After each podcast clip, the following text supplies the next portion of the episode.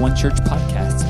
We hope you enjoy this message, and for more information, please visit us on the web at onechurch.net. All right. Well, good morning, everybody. Good morning. Good morning. How's everybody doing today? Everybody is good. It's so good to see you guys. I'm seeing some faces that it has been a while since I have seen, and man, it's good to be together. And uh, as Nate said, welcome already. And uh, if you are a guest here, maybe first time or first time in a long time, I know for some of us, just getting back into this um, gathering rhythm is uh, it just feels feels so good. But we're so glad uh, that all of you are here. Uh, today and um, man what an awesome time of worship joel thank you so much it's awesome and uh, I don't know about you guys, but um, it's there's nothing like being in the presence of God. And um, I know maybe you've come in and you think, wow, these people are kind of energetic. They're, uh, you know, they're kind of moving around a lot, lifting their hands in the air. Um, you know what what is with them well i took my boys to a mets baseball game uh, the other night and you know, uh, they actually made us look pretty calm here, okay? Uh, they were, no joke, I've got video of guys swaying, singing, arms around each other, beer in one hand, you know, they're just going for it. And so, um, you know, there's something that happens when you get into God's presence uh, and get filled with the Spirit that is just so energizing and refreshing and um, also that just causes us to love each other. Amen? And uh, church is not just about coming and me and God. It's about it's about us connecting with each other too. And uh, so we're so glad that you're here today. Well, we have a, a special moment uh, today that we have. Uh, that it has been a while since we have done, and that is baby dedications. And um, so. Uh, we are we're going to celebrate some baby dedications today and so i uh, let's see i just want to make sure I, I get everybody here so we've got some families that are going to come up for baby dedication and uh, first, would uh, Juliet Poole bring her parents up this morning, Mark and Ashley? Everybody, let's let's give a collective aw. Mark and Ashley, you guys can come on up and and grab a a spot here. Hey, Juliet. And uh, we also have the Patchins, Amelia Patchin, uh, Jacob and Yossi Patchin. And uh, you guys can come up too.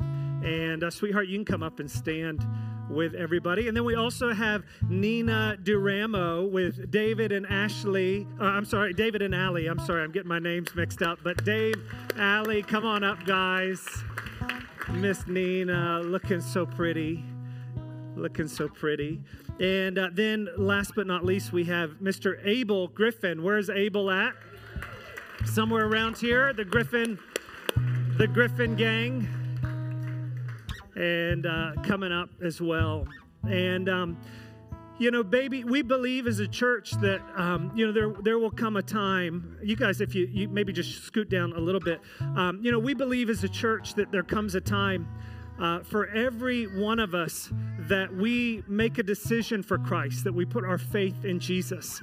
Uh, but there is something about a family uh, that making the declaration, bringing their babies and their, their children and saying, uh, we, we want to present back to God this gift of this incredible baby that God has blessed us with.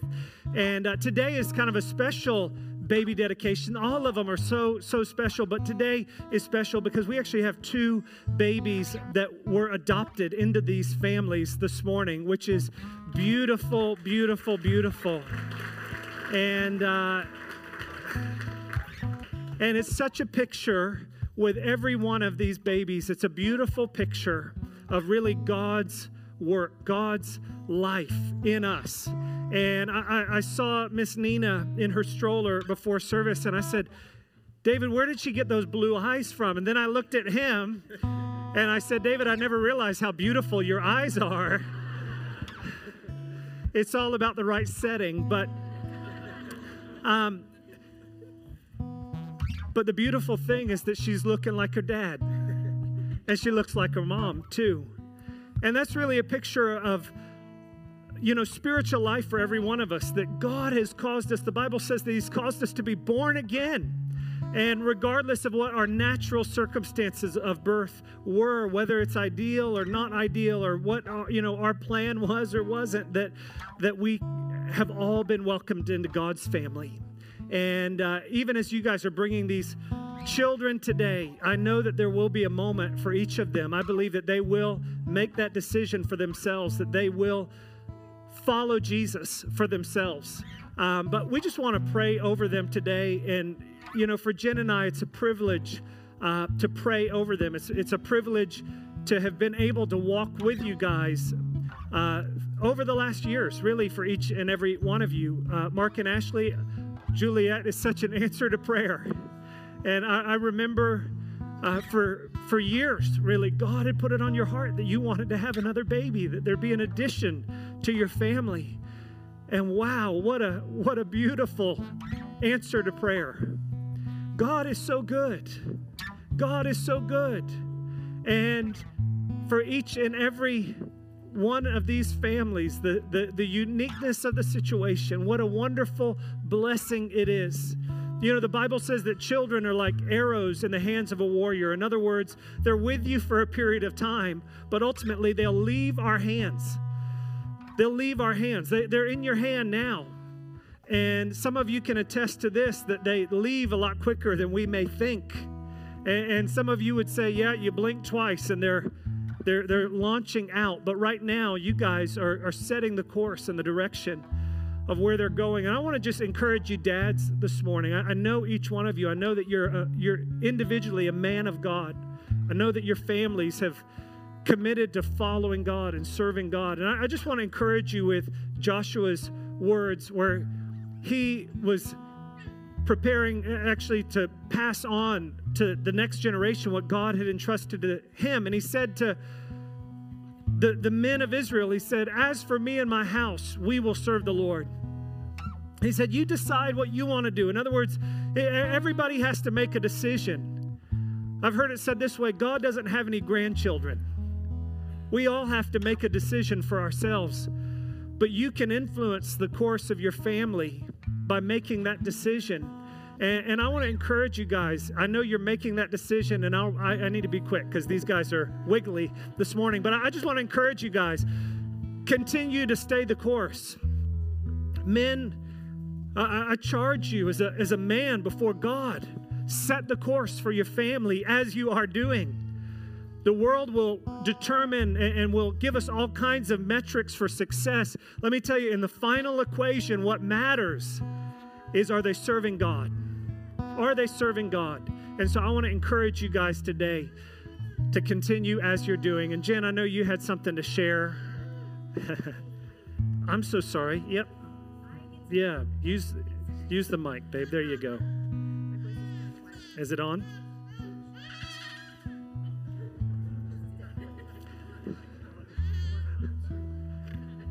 Just yeah, you can There's a lot of family members out here today, too. So raise your hand real quick if you're family to any of these babies. And just encourage you to, awesome, encourage you to with this scripture in Deuteronomy 6. And I love reading this every time we do baby dedication, just to remind us, it's such a good reminder um, that Hear, O Israel, the Lord our God, the Lord is one. You shall love the Lord with all your the Lord your God with all your heart, with all your soul, and with all your strength. These words which I command you today shall be in your heart. You shall teach them diligently to your children. You shall talk of them of the talk of them when you walk by the way, when you lie down, when you rise up.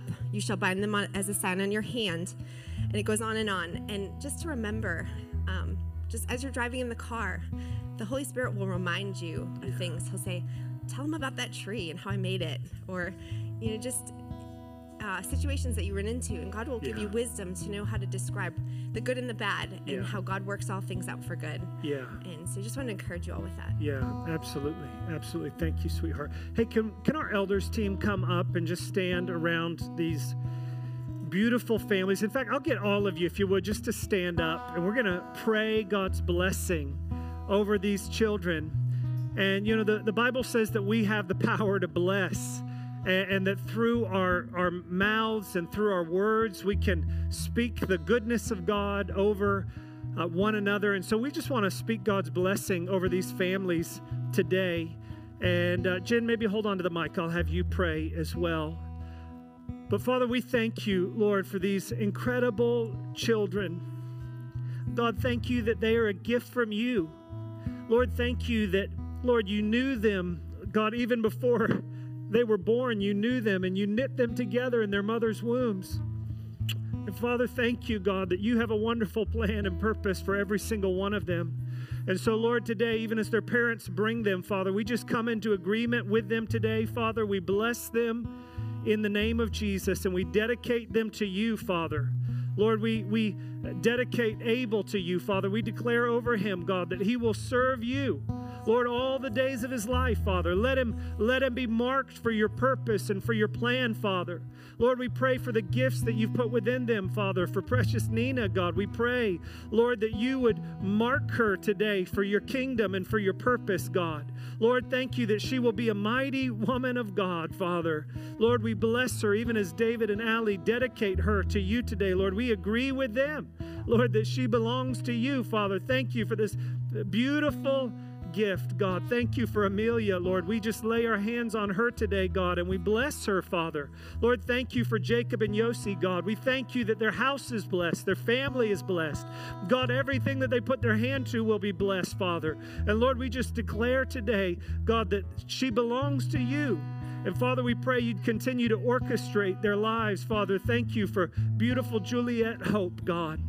Lord, thank you for the picture that she is, and, and, and Lord, the blessing that she is, Father, to Mark and Ashley and to their family. Lord, thank you, even as they waited and prayed, God, that you have heard their prayer. And Lord, thank you for this gift that you've given to them. And Lord, we dedicate her to you today, God. We bless her in Jesus' name. We thank you, Lord. Sweetheart, if you want to pray.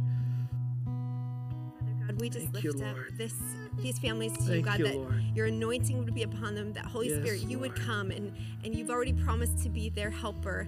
Lord, just help them through every situation. Lord, I ask that you would even remind them to pray every day and to Yes, seek you for wisdom because, Lord, we need your wisdom because every you, kid is different and we need your wisdom to know how to raise them properly, Lord. So we Yes, ask, God, Lord. for your wisdom to come Thank down you, and bless each one of these families, um, the moms and the dads, to know how to raise them up to love you and serve you, Yes, Jesus. Lord. Thank you. Lord. In Jesus' name, amen. Amen. Amen. Let's give them a round of applause. Beautiful families. And uh, if anybody hasn't gotten a picture, if you need, if you want to just snap a picture, I know we've got JC taking some pictures.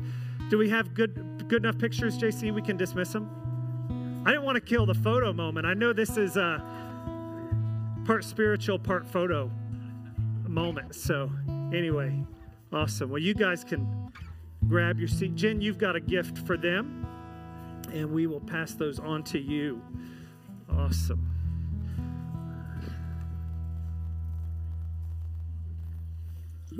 All right, great.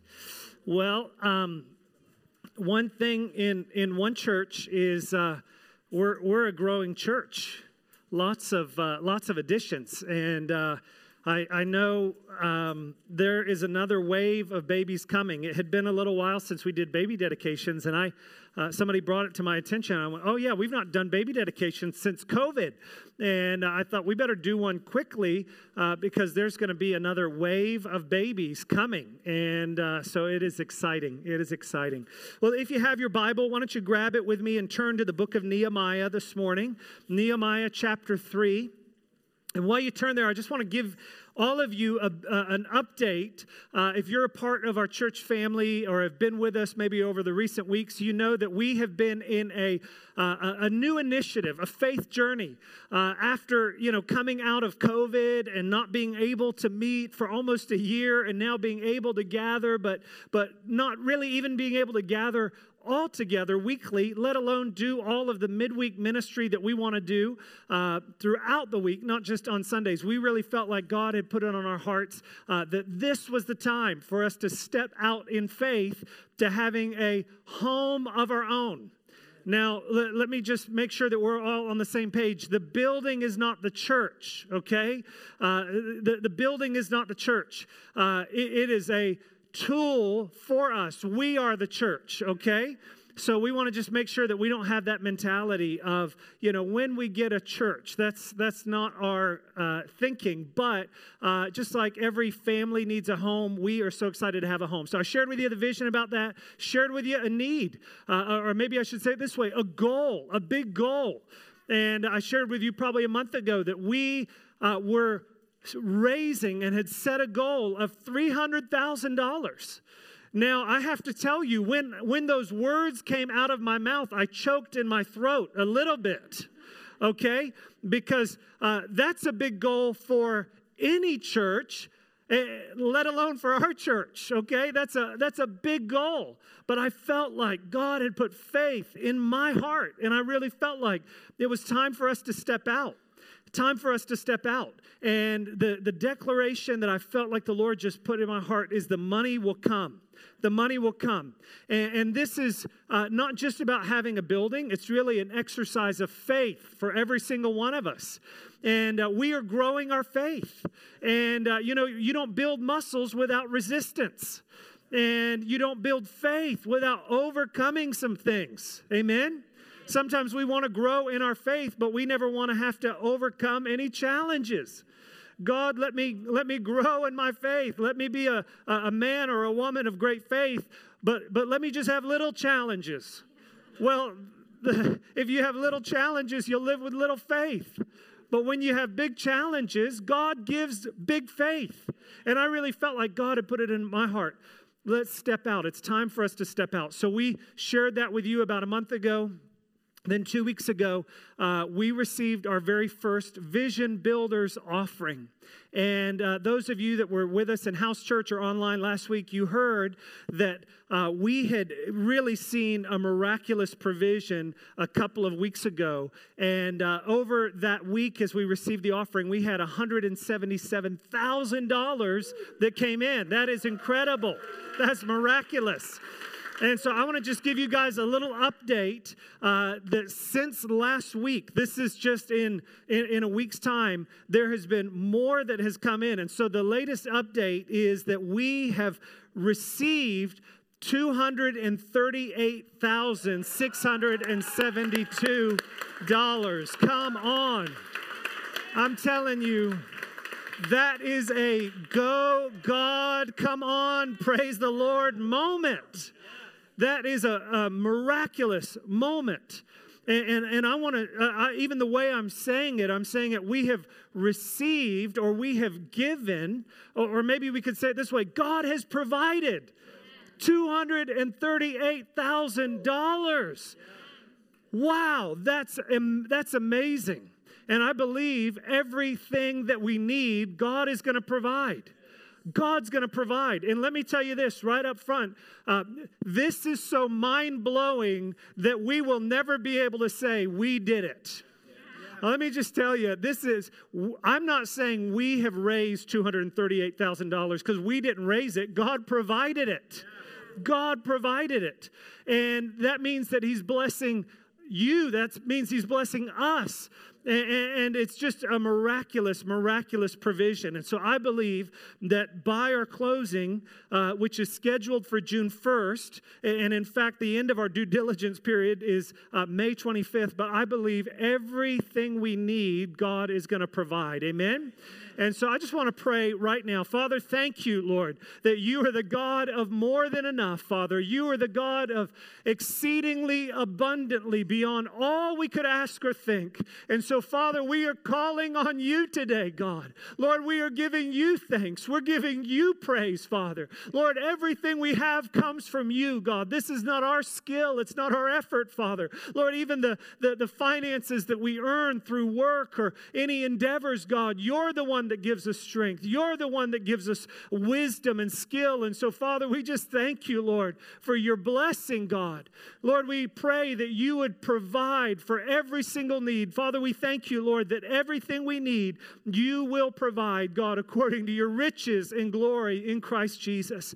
And so we stand in faith, God, declaring everything we need, God, you are providing. And we're going to give you all the praise and all the glory, all the honor. God, let the word go out in this community.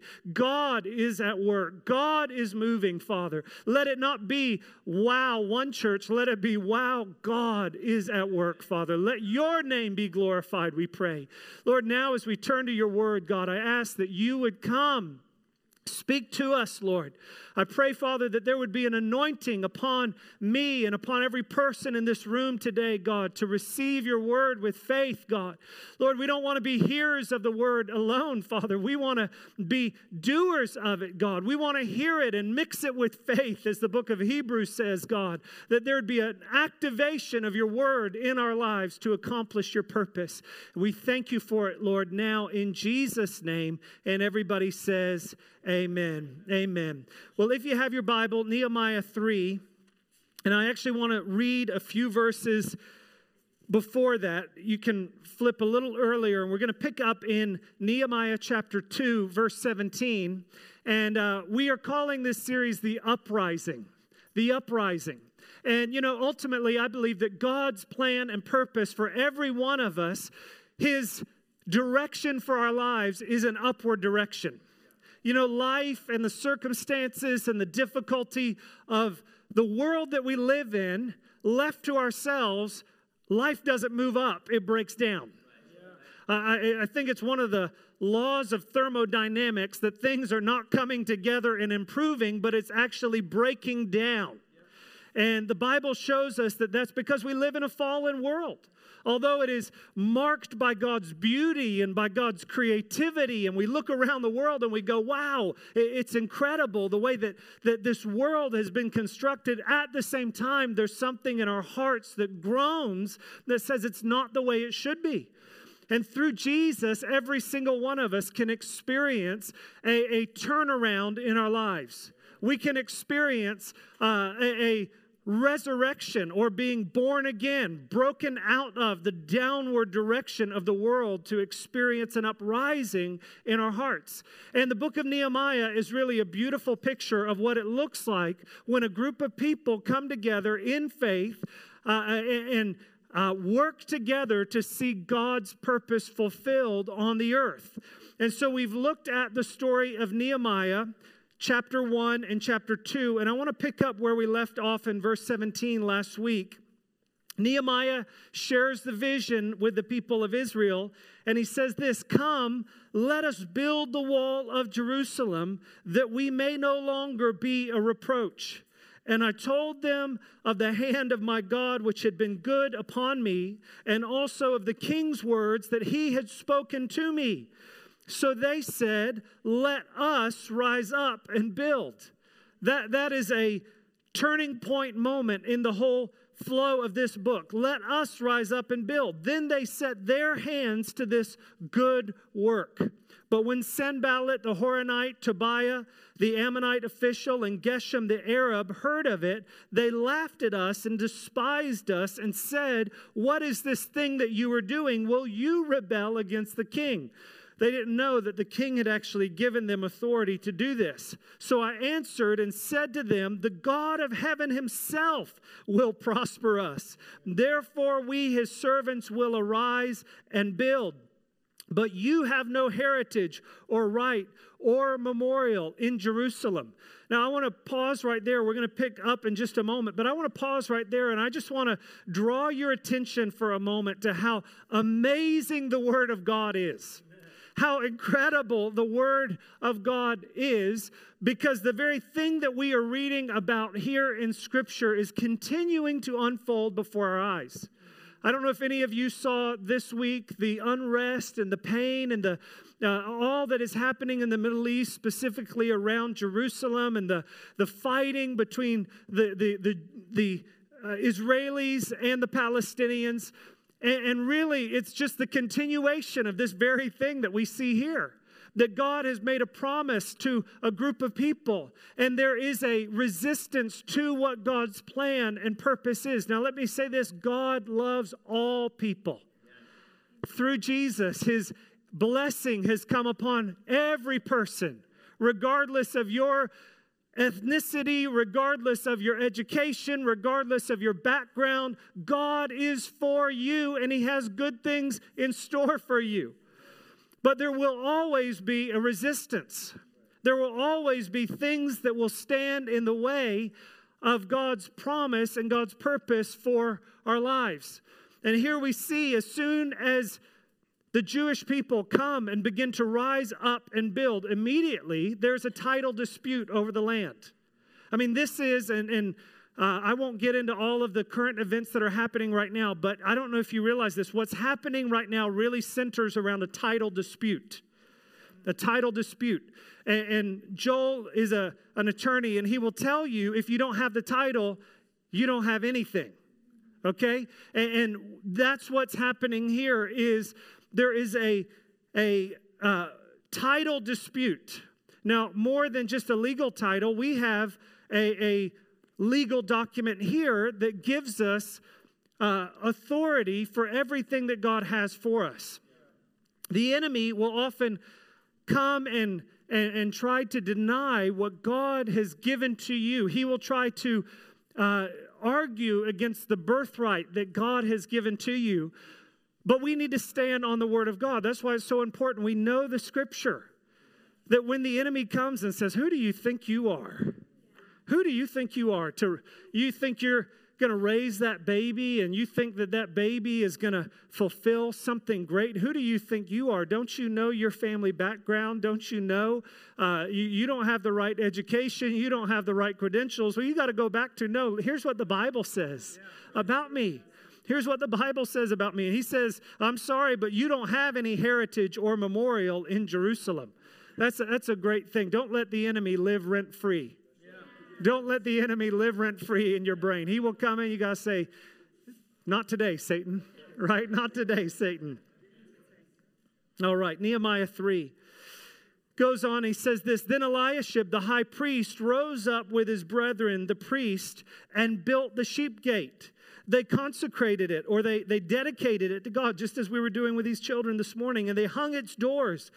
They built as far as the tower of the hundred and consecrated it. Then, as far as the tower of Hananel, next to Eliashib, the men of Jericho, and next to them, Zaccur, the son of Imri, built, and the sons of Hassenaah built the fish gate. They laid its beams and hung its doors with its bolts and bars. And next to them, Meremoth, the son of Uriah, the son of Koz, made repairs. Next to them, Meshullam, the son of Berechiah Fast and confident, the son of Meshezabel, made repairs. Next to them, Zadok, the son of Baana, made repairs. Next to them, the Tekoites made repairs. But their nobles did not put their shoulders to the work of the Lord. Now, I could continue reading the rest of this chapter, and I encourage you to do it this week. It's just a great reading exercise, okay? Read Nehemiah chapter 3.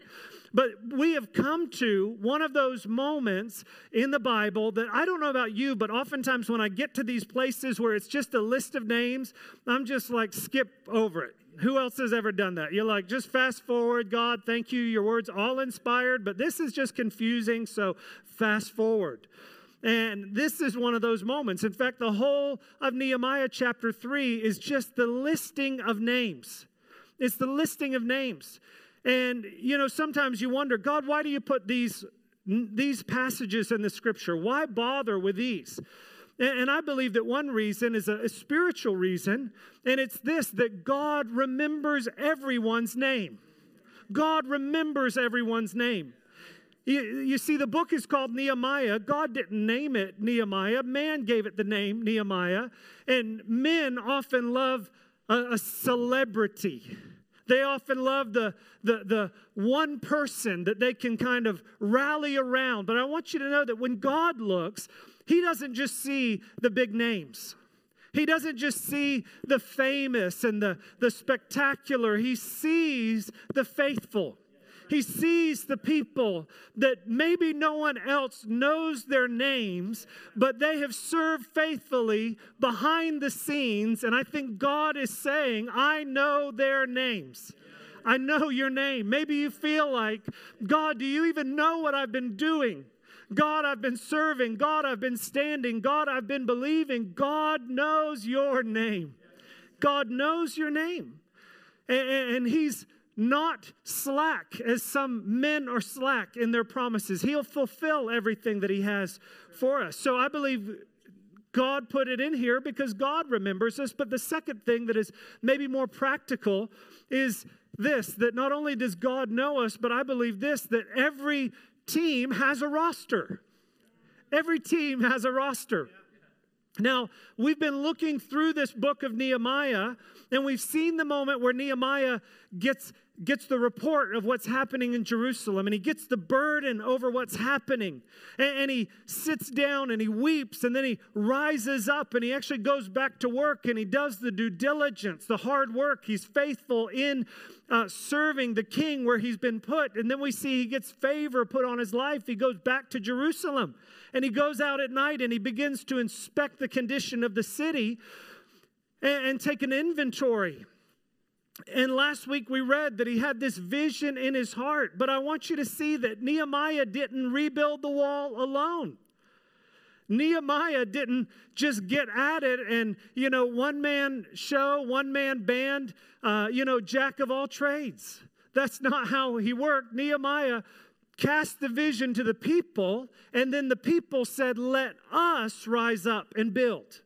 And I told you last week that that word us is always the language of heaven. Or maybe I should say it this way the language of heaven is always plural, it's always inclusive. If you remember that out of the book of Isaiah, the Bible records the words of Lucifer when he rose up. He said, I will rise up, I will ascend, I will be like the Most High. But the words of God in creation was, Let us, let us. And so I want to say it to you this way that when God gives a dream, there is always a team. When God gives you a dream, there will always be a team that will be a part of fulfilling the dream that God puts in your life. Why? Because it's the nature of God. Teamwork is God's work, and God's work is teamwork. God doesn't do solo operations. He always works in the context of community, it is his nature. In fact, we even see in Genesis 11, the story of the Tower of Babel, that a group of people came together. And that this was their exact words let us let us come and build a tower. And the Bible says that God looked down from heaven and he said, he doesn't say oh, oh, oh OMG. I don't know what he says. OM me, I guess. But he looks down and, and he goes, We angels, we've got to get down there. Something's going on. And the Bible says that God utters these words. He says, We've got to confuse their language because if any people speaking the same language set out to do something, nothing they set out to do will be withheld from them. In other words, they tapped into a power that was beyond themselves. They tapped into the power of God because they had tapped into the power of unity. It's the nature of God that God is one. Father, Son, Holy Spirit, three in one. And there's this beautiful uh, deference from the Father to the Son to the Spirit, and drawing back from the Spirit to the Son to the Father. It's the nature of God. Everything that God does, He does in the context of a team. And so that means if God's put something in your life, if He's put a call, a dream, a, a, vision, a purpose, it will never happen just by yourself. It will never happen by yourself. Divine assignment always needs divine alignment. I know it's cheesy, but it's true. Divine assignment always requires divine alignment. There is some alignment that has to happen in order to fulfill what God has called us uh, as a church and as individuals, as families. There's alignment that is required. When God puts something in our hearts, it will never happen by ourselves. I told you last week that if your if your dream doesn't require God, it's too small. But if your dream doesn't require people, it's not God. Because God always works in the context of community, it's who He is. He never works in isolation. Humanity is always rallying around the great me, myself, and I. That's the unholy trinity of humanity me, myself, and I. But God works in unity, God works in community, God works in team. God is a team. Jesus built a team. Jesus built a team. The Bible says in Mark chapter 3, verse 14, that he called to himself those he himself wanted that they might be with him, that he might send them out to preach. Jesus changed the world through building a team. Jesus was a team builder. Everything that God does, he does in the context of team. We see the same in the, in the New Testament through the life of the Apostle Paul. Everywhere he was going, he was always bringing someone with him.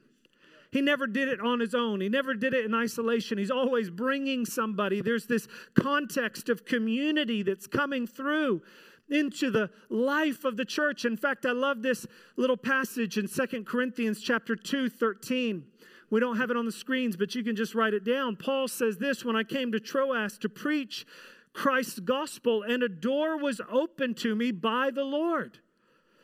But he said, I had no rest in my spirit because I did not find Titus, my brother. But taking leave of them, I departed for Macedonia. Now, I want you to get what Paul is saying here. He says, God has called me to preach the gospel. And then he says, God has opened to me an opportunity. I've got an exciting opportunity. God has opened a door of opportunity. Now, how many of you would say that if God opened a door of opportunity to you, you're walking through? I think we all would say that. But Paul doesn't walk through that door. He actually says, I didn't have any rest in my spirit because I didn't find Titus. In other words, I didn't have a partner. So I'm stepping back, although I've got a good opportunity, I'm stepping back because I know that if it's God, God's not called me to do it alone. God's always working in community. If it's worth doing, it's worth doing together. It's worth doing in a team because that's the nature of God. God always works together. And you know, really, even that's what church is. We are God's team on the earth. When God wants to do something, thank the Lord for the gifts that He's given to individuals, but it, our gifts don't work on our own. We need the body. I mean, let me give you an illustration. Your hand doesn't do much good without your arm. I mean, you can have an incredible hand. Look at this hand. This is a beautiful hand. Thank you. These are beautiful hands, but these hands don't work without these arms. Now, I don't want to show you these arms. Y'all might stumble this morning. but the same is true in the in the kingdom of God. Everything God does, he does in community. That's why it's so important that we connect in the body of Christ. And I know that, that we've been through this season where, you know, we've all just in culture been disconnected. But I, I want to encourage you don't stay disconnected. You'll miss out on the beauty of what God has for us because this is the context of community that God works in. It's always in community because it's the nature of God. And so I want to look at this passage. And again, I encourage you to read the whole thing, but I, I want to just look at and pull out a few things that I believe we need to understand about teams because I believe God's calling us to be a functional body, a team. That's what we call it, right? A team, a functional body. So, the first thing that I want you to see out of this passage is this that teams have a mission.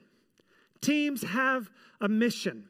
Now, I know that may seem, um, you know, redundant, that may seem obvious, but I believe it's important for us to recognize because the purpose of the team isn't just being on the team.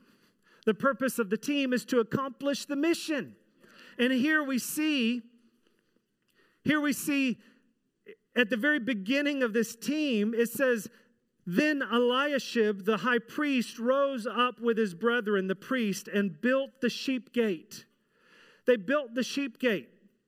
And I told you last week that the sheep gate, if you know the history of Israel, that that is the very place where Jesus came into the city. That's the very place that 400 years later, when Jesus rode into Jerusalem, he entered in through the sheep gate. And what I want you to see is that the mission was not just to build the wall, the, the, the mission was to prepare the way of the Lord. They were building this gate, ultimately doing what they could do so, so that God would do what only He could do. They were preparing the way of the Lord. There was a mission in it. It wasn't just, let's see how great of a wall we can make. They were, they were doing it because they had a why behind their what. Have you ever heard that? Maybe you've read Simon Sinek or heard his TED talk where he talks about the importance of a clear why behind your what. Oftentimes we talk about what we do, a business, what they do. They sell computers or they sell, you know, widgets or whatever it is, but Simon Sinek talks about the importance of having a clear why. What's the mission? What is the mission? And, and, the reality is that there is no greater mission on the earth than the mission of God. There's no mission on the earth that's greater than God's mission. And, and let me tell you this this may surprise you. God's mission isn't just to get you to heaven. Some of you are like, what? I thought that's what this was all about. No, that's why most people are not excited about church. Can we be honest? Most people are not excited about church because it's kind of like life insurance. Now, if you sell life insurance, you, it's very exciting. It's very exciting. But here's the reality there is a moment, and I have life insurance, and you should have life insurance. I think it's a good thing to have, and everybody should have it. And, and see some of these guys if you need it, okay? But, but how many of you know I'm never that excited about life insurance? I, I pay my bill and I say, boy, I sure hope I never have to use this. And that's how a lot of people approach their spiritual life because they think that the only purpose is to get us into heaven after we die. And that's not exciting because I'm not trying to die, I'm trying to live. And so I'm glad to have it, but I hope I don't have to use it. But that's not what God came to do. Yes, we have the blessed assurance that one day, when this life is over, we will leave this world into another world that will be greater than anything we've ever experienced on this world. But God's plan and purpose has always been to get that world onto this world. He's trying to get in. He's trying to get in. And so, what church is, is not just a waiting party for the sweet by and by church is building a gate for the kingdom of God to come into the earth. What are we doing? What are we doing building a building? We're not building a building so that we can all find a spot and sit on our blessed assurance and wait and show up on occasion just to kind of feel good about ourselves. That's not why we're building a building. That's not why we're getting a building. We're getting a building because we are building a gateway for the kingdom of God to come into the earth. When we get into the building, we have not arrived, we've begun. We've begun because there's a mission on the earth and it's to change the world. To change the world. It's the greatest why in all the world, God's why. It's awesome. Elon Musk can put men on Mars. That's an exciting mission. But you know what's more exciting is getting men and women into heaven and heaven into men and women. That's more exciting than going to Mars. Y'all sign up for that if you want to, but I'm sticking here, okay? There's a mission.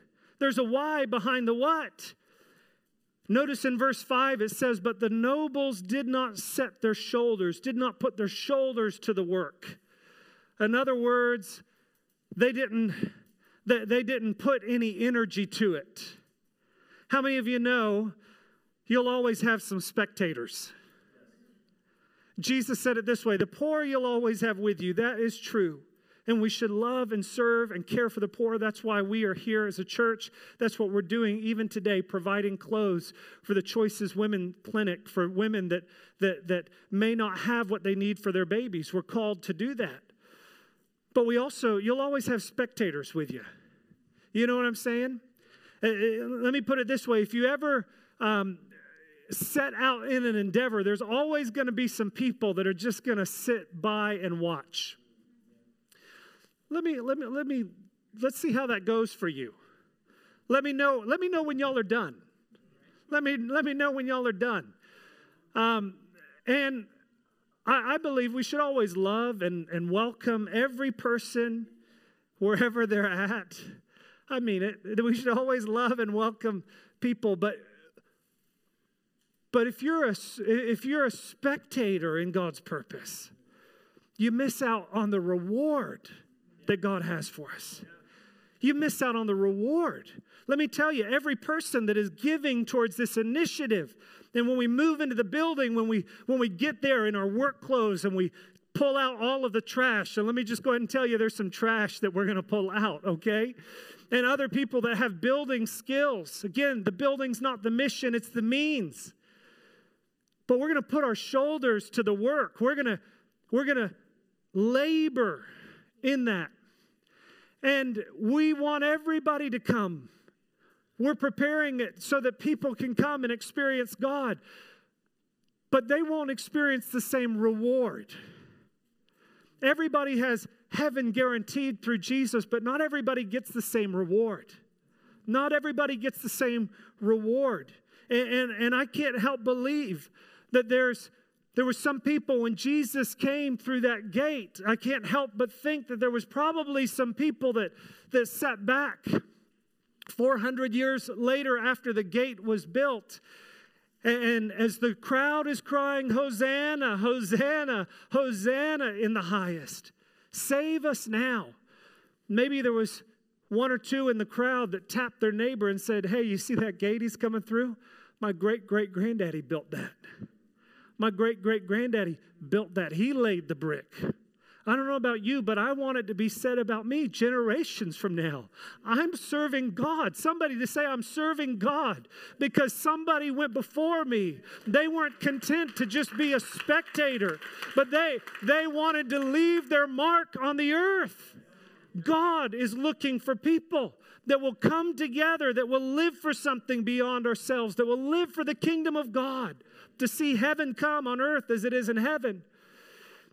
These people must have known David's psalm out of Psalm 24, verse 7, where he says this Lift up your heads, O you gates, and be lifted up, you everlasting doors, and the King of glory shall come in. He goes on to say, Who is this King of glory? The Lord strong and mighty. What were they doing as they were building the wall? Yes, it was a very simple what? They were just putting mortar on the bricks, stacking the bricks, mortar and bricks. But even as they were doing it, they were saying, We're making way for the king. The king's going to come. God's going to come. We know that it's been said if we build the gate, if we lift up the gate, that the king is going to come. Oh, King Jesus, come into our world. Come into our lives. Come into our homes. They had a mission. Teams have mission. The second thing I want you to see is that teams are diverse. Teams are diverse. In fact, if you read this whole chapter in Nehemiah 3, you'll see that there's actually 38 workers listed by name and 42 different groups that are working in different places. There's, there's a, a diversity. There's a diversity. There's gates that are built. There's the sheep gate and the fish gate and the old gate and the valley gate and the refuse gate and the fountain gate and the horse gate and the east, the east gate. It's diverse. There's, there's many gates, but it's one kingdom. And I believe the same is true in God's kingdom today. That there are many parts, many gates, not ways to salvation, but, but many expressions of what God is doing on the earth. Very practically, local churches across this city, across the world, there's local churches that are building and they're preparing the way of the Lord. And sometimes we look at other churches and we criticize because they're not building what we're building. they're not doing what we're doing. And rather than celebrating what God is doing, I want you to know this the kingdom of God is a diverse kingdom. It's a diverse kingdom. And I love the beauty, the wonder, the bigness, the vastness of all that God is doing around the world. And we should have a love for every expression of the body of Christ. We should be unified. It's easy to criticize, but we should be unified and, and celebrate what other people are doing. But at the same time, we should build where we're at. We should build where God has put us. We should be faithful in the place where God has put us. Sometimes people are so busy s- touring that they're never building. You know what I'm saying? Let me go check out what's happening in the fish gate. Man, that's y'all are doing good stuff over here. Oh, I'm gonna head on over to the dung gate now. Let's check out the dung gate. That's another gate in there. Let me check out the dung gate, which actually you'll see it in the news. It's it's in the news today. All of these places, and they're spectating. They're a visitor, not a builder. And, and nothing will come, nothing great will come out of your life through just being kind of a visitor. You know, it's like Johnny Cash. I've been everywhere, man. I've been everywhere. Uh, but, but have you built something? And I'm saying this because God wants us to build where we're at. Practically speaking, I believe the expression of that is through spiritual gifts. Spiritual gifts. The Bible says in the, in the New Testament that there's one body but many parts. There's a diversity of gifts. In this passage, I love in verse 8, it says this, there, and there's just these interesting characters. You got to read the whole thing. There's these interesting characters, but this guy, it says in verse 8, also next to him, Hananiah, one of the perfumers, made repairs. I love that. He's the perfumer. He's the guy, he's actually the one that makes the oil. He's the young living guy. Okay? He's the young living guy. He's he's showing up and he's got the oil and he's putting the oil on. And it's actually that, that role was a role in the Old Testament. It was the one who made the perfume that went on the priests and anointed them for the work that God had called them to. But he was the perfumer. How many of you know where the perfumer showed up? There was an aroma in that place. There was something in that place. And I believe that that perfumer is a picture of every single one of us because the oil is a symbol of the Holy Spirit. And each one of us, the Bible says this that to each one of us, grace has been given.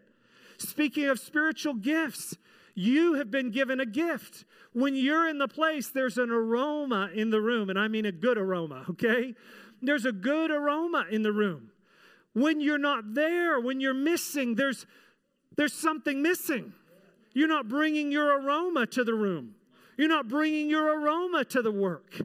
If you're not there, it stinks. Let, let me tell you practically what I mean. Within the body, the Bible says that there's this spectrum of gifts. There's, there's leadership and there's administration and there's mercy and there's helps and there's hospitality and there's pastors and there's, there, there's uh, prophets and there's apostles and there's teachers and there's all of this spectrum of gifts. Why? Because there's a diversity in the kingdom of God. And God needs all of us working together. You see, if the guys at the fountain gate had built the fountain gate, fountain gate, but the guys at the east gate didn't build the east gate, the gate wouldn't, or the wall wouldn't do any good. How many of you know a wall doesn't do any good if it has a hole in it, if it's missing? Every person played an intricate part in God's plan and purpose. And I want to say the same is true for you. You play an important part when you don't bring your gift to the body, practically speaking, sometimes that's just coming on a Sunday. Sometimes it's showing up in house church. Sometimes it's when we have a prayer meeting, you're present and you're engaged and, and involved in things that are happening. Uh, if you're not there, something's missing because you've been given a gift. How many of you know we need the gift of administration? All the people with a gift of administration. Are blessed by that. I'm blessed by some of you that have that gift. But if all we have is the gift of administration, we are going to have a, an amazing plan, but we're not going to get anything done. How many of you know we need the gift of leadership? Amen? So I know sometimes we don't always like the gift of leadership because they're like a trainer. They push us out of our comfort zone, and that's not always easy. But we need the gift of leadership, but we also need the gift of mercy. We, if it's all leadership, we're going to be going somewhere, but we're going to get burnt out on the way. We need the, the gift of mercy. That when somebody's hurting, the gift of mercy comes in and wraps their arms around them and holds them. Let me tell you, when someone goes through a difficult circumstance, sometimes I'm thinking, who has that gift of mercy? Who has the gift of mercy? Maria Comets, you have an incredible gift of mercy. You have an incredible gift of mercy. I'm telling you, if, if you're in the hospital, you want Maria to come visit you. You don't want Jarrett to come visit you. Okay? but let me tell you this Jarrett has an incredible gift of leadership. And if you need people rallied together, Jarrett has a gift of leadership. There's others of you that have a gift of administration, a gift of helps. I could go around the room. Vito, you've got an incredible gift of helps. This man comes in, I don't I don't know if there's hardly ever been a Sunday that he's just come in without being here early, setting up and tearing down. Maybe this is the first Sunday that you snuck in. But Vito is doing things behind the scenes and he hates to be even recognized like this. But much of what happens in our church couldn't happen without Vito. I get up here and open my big fat mouth, but I couldn't do it if Vito wasn't doing what he was doing, and if Ross and Jason and Ben and and uh, Ethan and Megan weren't doing what they're doing, or the people with the kids ministry that have the gift of pastoring and shepherding and the gift of patience. That's a fruit. We all need to have patience, but we need that. But here's what I want you to see that in the context of the church, we go from just my thing to our thing, to our thing. And if we ever just focus on my thing, if we ever just focus on my ministry, my gift, we miss out on the bigness and the beauty of what God wants to do. And so we need the diversity of all of the gifts, even across the city. You know, I love the various expressions of the church across the city. Some have such a teaching gift and they're so strong in teaching. There's others that have a gift of mercy and they're so strong in caring for the poor. And, I've said this before what you don't do by gifting, you do by discipline. Okay, so just because it's not my gift doesn't mean I shouldn't do it. But there are parts that we all bring into the body, just as it was here, that there was a diverse group of people. And God wants us to step into that place where every person is engaging with their gifting, serving, using their talent. Some of you are even passionate about helping other people find their gifting. You're the people that go, hey, uh, you're not working. Come over here. We've got a spot in the wall. Come on over. Here's a, you know, here's a, a trowel. Here's some, some cement, some mortar. Go to work. We need every single one of us, even as we're moving into this building, we need the gifts of the body to be released. It's been awesome to see gifts and talents in the body. Brad is serving as our general contractor. And what a blessing to have somebody that loves God and has building skills. JD has been our architect. The beautiful renderings that you guys saw on the screen, JD made those, all right? And Nate put the video together. What is that? That's the body working together. Now, there's other gifts. Some of you, you are, you've got a prophetic gift. You're open to what the Holy Spirit is saying. Well, if we have a building and it's the structure and it's beautiful, but we're not open to what the Holy Spirit's saying, we've, we're missing out. So we need the diversity. The last thing I want you to see, wow, 1132. Joel, you're a troublemaker up here, man. The last thing, I'll be quick. The last thing I want you to see is this. Not only uh, are, do teams have a mission, and not only are they diverse, but they're also inclusive. Inclusive. Notice this that in this passage, there is no bench. There's nobody that just says they were standing around because they, they didn't really have what was needed. Every single person functions, every person matters. Mark, I'm thinking of you today. You are an incredible blessing to this church. You, I know that God has used you in so many ways for so long, and I know now maybe some of those ways aren't functioning in the way that they have been in the past, but you're a blessing to us. You bring so much joy to me every time you're here. I feel a lift in my spirit because of the joy, your jokes. That's uh, you and I, we share a sick sense of humor, but I'm tracking with you. And, and I just want to say how much we love you. What a blessing that you are. And, and every single person plays a part in what God is doing among us. There's nobody that we say, well, they're the all star person, and the rest of us, you're just kind of, you know, back row, back seat. You don't matter. Every person matters to God. I'll say this about our, about our Vision Builders initiative. Whether you gave uh, $1 or whether you gave thousands of dollars, every person matters. Every person is playing a part. That's the beauty of a team, that when we come into a team, Maybe on our own, we couldn't do what we want to do. The truth is, none of us could. But when we step into the team, our gift becomes magnified, it becomes important. And that, it, it, because it's included in the body.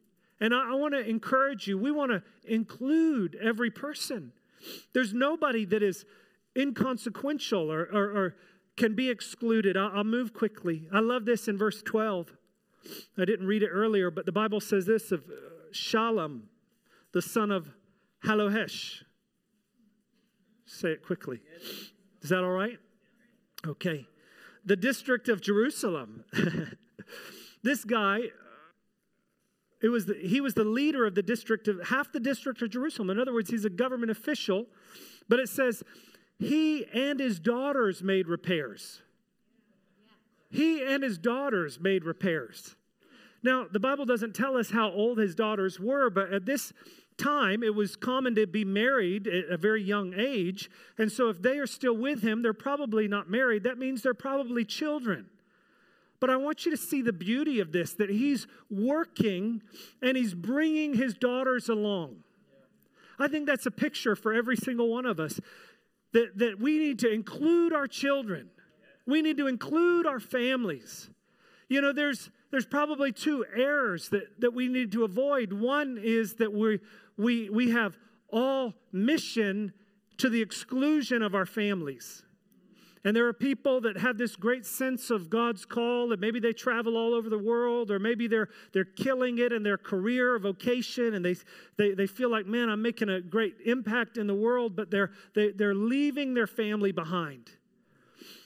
And, you know, my, my granddaddy used to say this, my dad's dad. He said, If heaven is worth going to, it's worth bringing my family with me. If it's worth going to, I'm bringing my children along. And that's true of this, this man.